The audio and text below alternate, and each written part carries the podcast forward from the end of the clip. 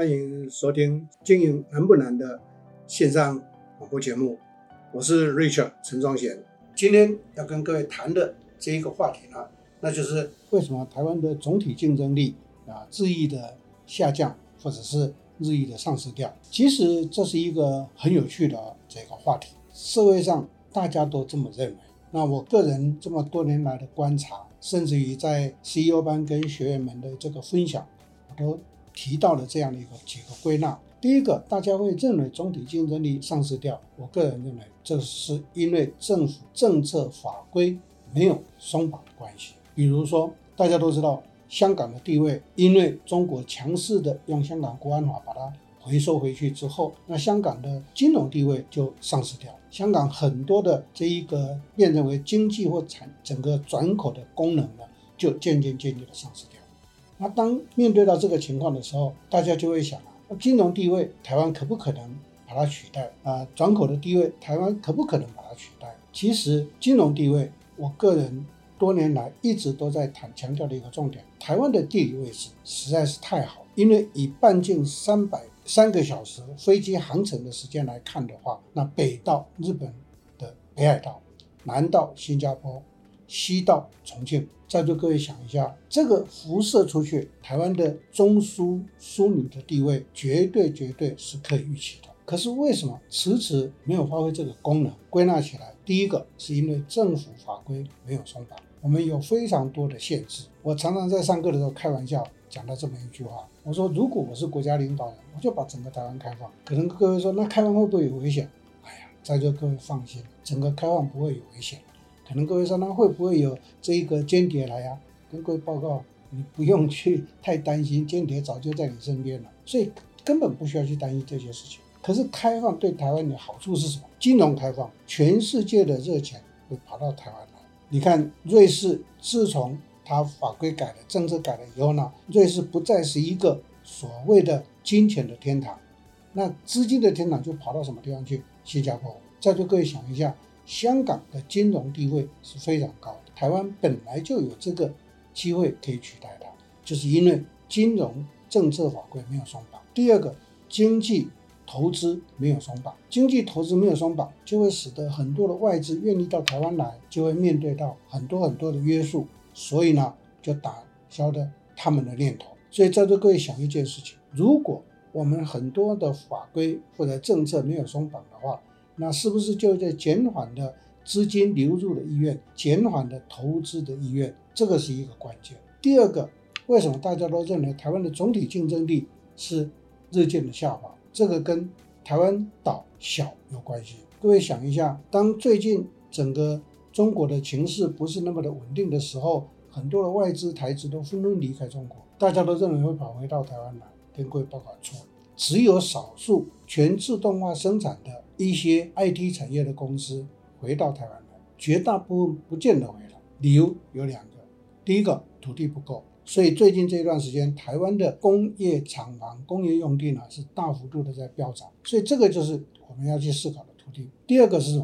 人力资源不够，人力资源不够的原因，是因为劳动力并没有真正那么严重的短缺，而是台湾劳动市场的劳动价值观跟劳动意识形态在改变，因此很多的从事于这一个生产作业的人呢，大家都不再愿意去当一个蓝领工人。在这种情形之下，劳动力就会变成短缺，也就因为这样子，所以台湾就必须要引进很多的外劳。所以在座各位，外劳引进来很有趣的一个现象，我不知道各位有没有去注意到，现阶段的外劳进来的绝大部分都是在当看护工，不像早期的外劳进来是在工厂里头当蓝领工人，那一些大部分都是非老太老，越南有一部分，那现在印尼跟越南来台湾的，其实就已经不再是工厂，所以这个现象是给了我们一个很大的启示，台湾的年轻劳动力不愿意投入到蓝领工作阶层。这个就会使得台湾制造业无法在台湾真正的在扩大或者是在茁壮，这是第二个大家会认为竞争力下降的。第三个原因是个人认为是台湾的新世代在整个工作的意愿上，在整个工作的能力上，并没有非常非常的够条件。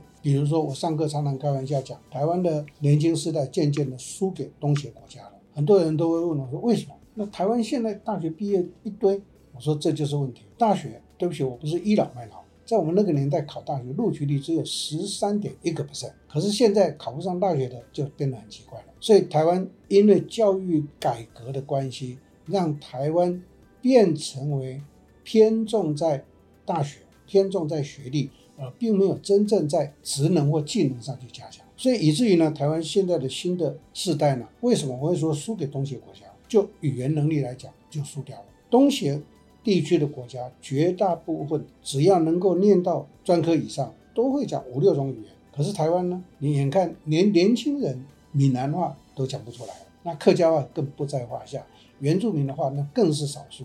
所以呢，在座各位们发现到，语言能力使得年轻世代在整个亚洲地区的竞争力就开始输掉。所以这是第三个大家会这么认为的原因。第四个原因呢，是台湾的企业，台湾的企业呢。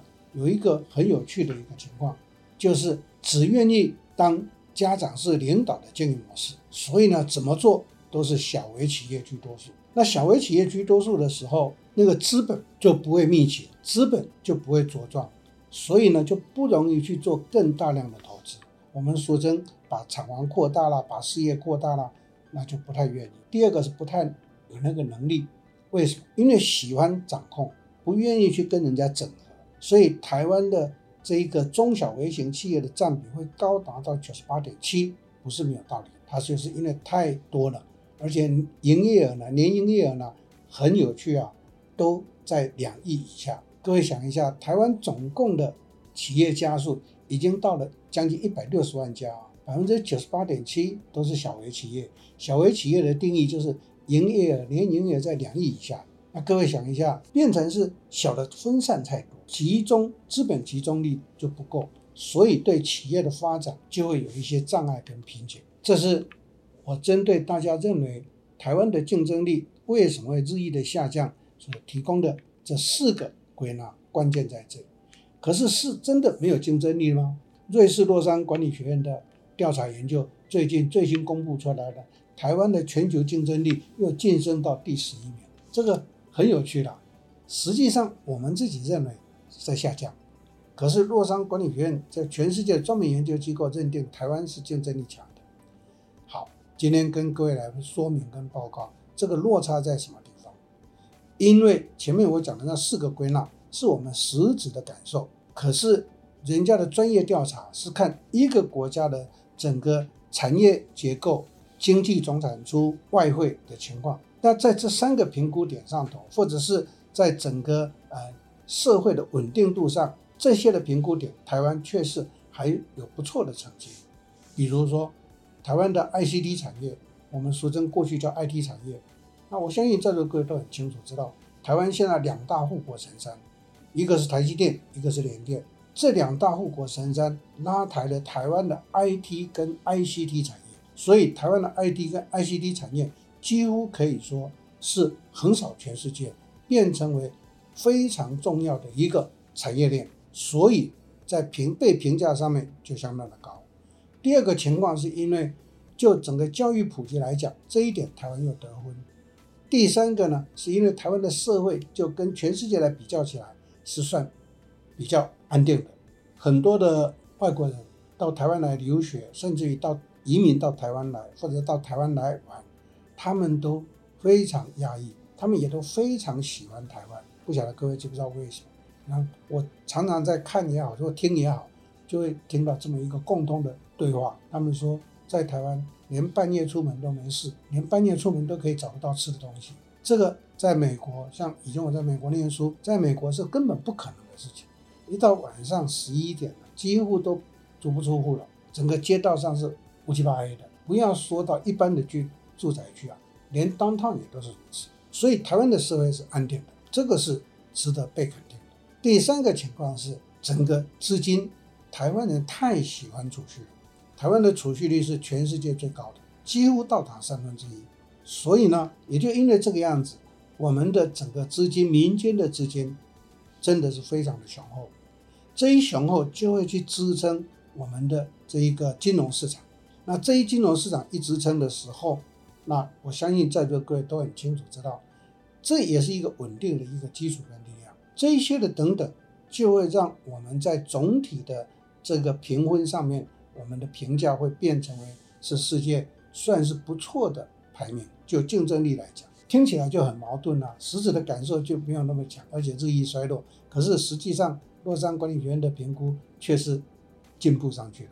我综合起来来看的话，台湾的总体竞争力，我个人认为没有很强。理由很简单，台湾的企业都比较习惯抢短线。第二个强调是这一个劳动力密集的传统代工产业。第三个最大的问题是。转变跟变革的这个意愿不是很强。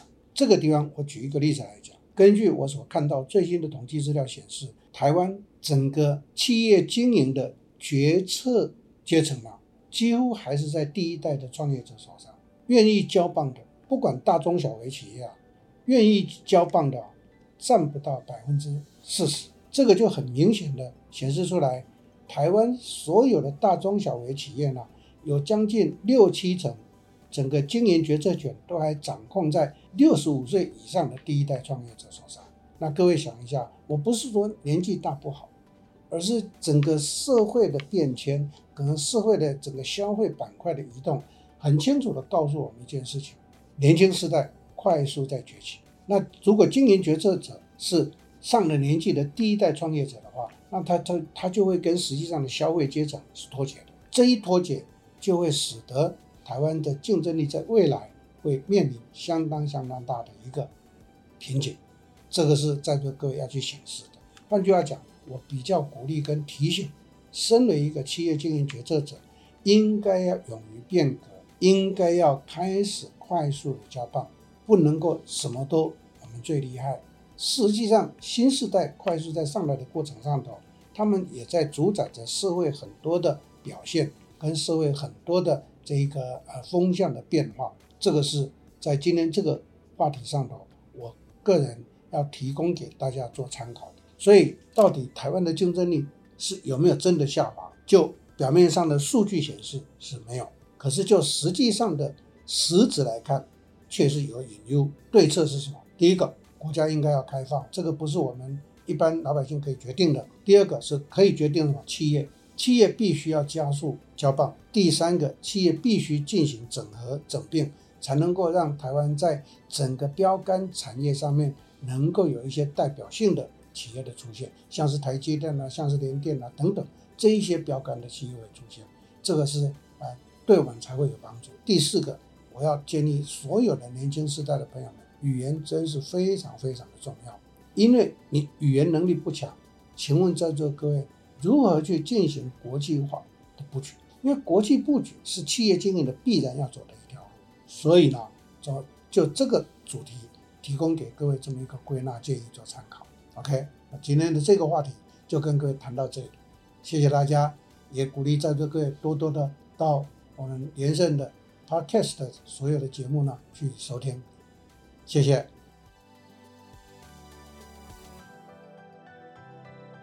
感谢正直集团的赞助，让我们节目能够顺利的播出。